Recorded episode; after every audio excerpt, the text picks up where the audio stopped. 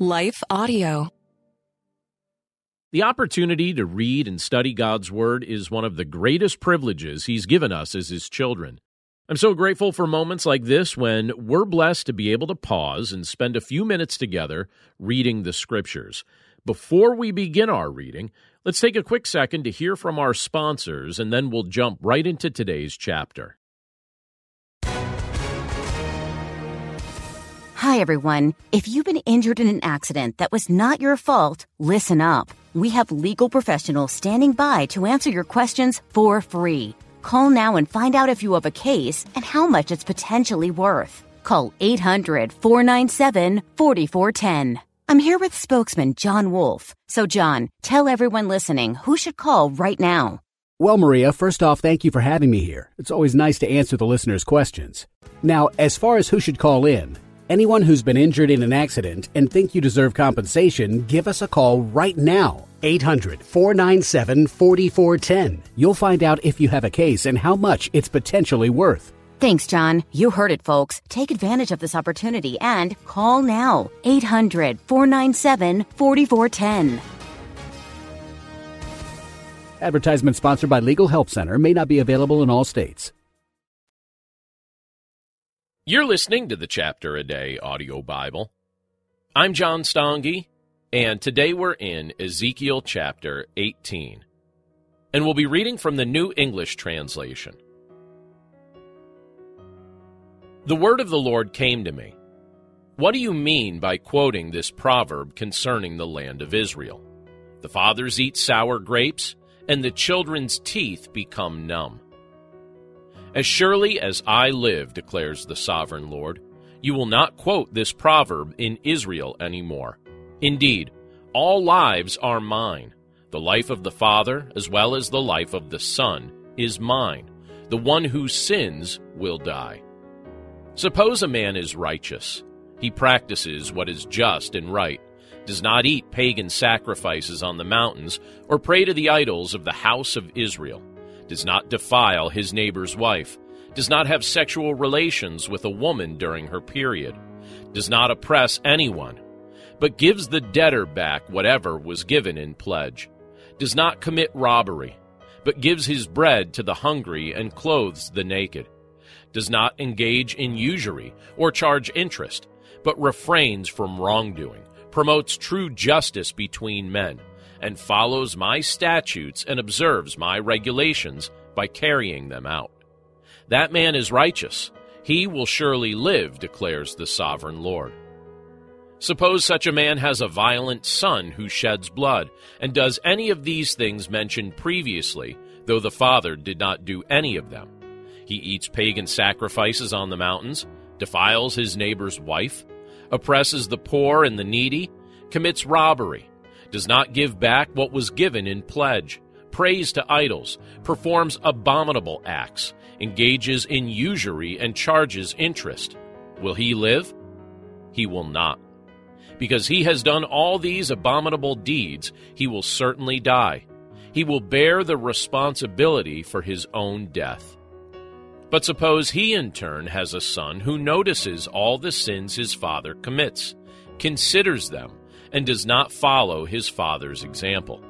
He does not eat pagan sacrifices on the mountains, does not pray to the idols of the house of Israel, does not defile his neighbor's wife, does not oppress anyone or keep what has been given in pledge, does not commit robbery, gives his food to the hungry, and clothes the naked, refrains from wrongdoing, does not engage in usury or charge interest, carries out my regulations, and follows my statutes. He will not die for his father's iniquity. He will surely live. As for his father, because he practices extortion, robs his brother, and does what is not good among his people, he will die for his iniquity. Yet you say, Why should the son not suffer for his father's iniquity? When the son does what is just and right, and observes all my statutes and carries them out, he will surely live. The person who sins is the one who will die. A son will not suffer for his father's iniquity, and a father will not suffer for his son's iniquity. The righteous person will be judged according to his righteousness, and the wicked person according to his wickedness. But if the wicked person turns from all the sin he has committed, and observes all my statutes, and does what is just and right, he will surely live, he will not die. None of the sins he has committed will be held against him. Because of the righteousness he has done, he will live. Do I actually delight in the death of the wicked? declares the sovereign Lord. Do I not prefer that he turn from his wicked conduct and live? But if a righteous man turns away from his righteousness and practices wrongdoing according to all the abominable practices the wicked carry out, will he live? All his righteous acts will not be remembered. Because of the unfaithful acts he has done and the sin he has committed, he will die. Yet you say, The Lord's conduct is unjust. Hear, O house of Israel, is my conduct unjust? Is it not your conduct that is unjust? When a righteous person turns back from his righteousness and practices wrongdoing, he will die for it. Because of the wrongdoing he has done, he will die. When a wicked person turns from the wickedness he has committed and does what is just and right, he will preserve his life. Because he considered and turned from all the sins he had done, he will surely live. He will not die. Yet the house of Israel says, The Lord's conduct is unjust. Is my conduct unjust, O house of Israel? Is it not your conduct that is unjust?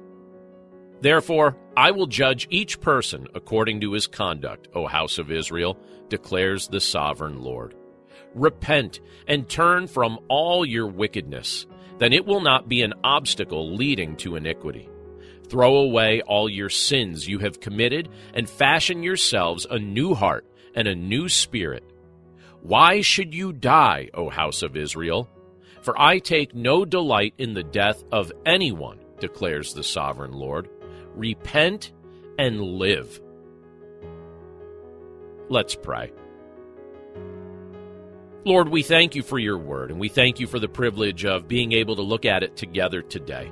And we thank you for a portion of scripture like this from the book of Ezekiel that reminds us of your desire that people live, that we find new life in you, that we repent of our unbelief, that we repent of our idolatry of sin, and that we worship you in spirit and in truth.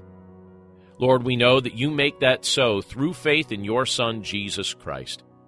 As we trust in Jesus, the eternal Son of God, we're cleansed of our sin, we're graced with the gift of His righteousness, and we're privileged with the ability to come before your throne boldly. Lord, we're grateful that you've made this possible for us. And by your grace, we pray that we would walk with you faithfully today and every day. We love you, Lord, and we commit this day to your care. And we pray this all in Jesus' name. Amen. Hi, I'm Rebecca Scott. As a servant of God, wife, and mother of four, I understand the juggle of multiple roles and stages. That's why I created the Encourager podcast to help guide us through the messy middle stage of life. Join me on the Encourager as we challenge the chaos and embrace harmony. Together, we'll create practical systems to balance your roles and fulfill priorities. And we will do it while having joy and energy for both home and work life.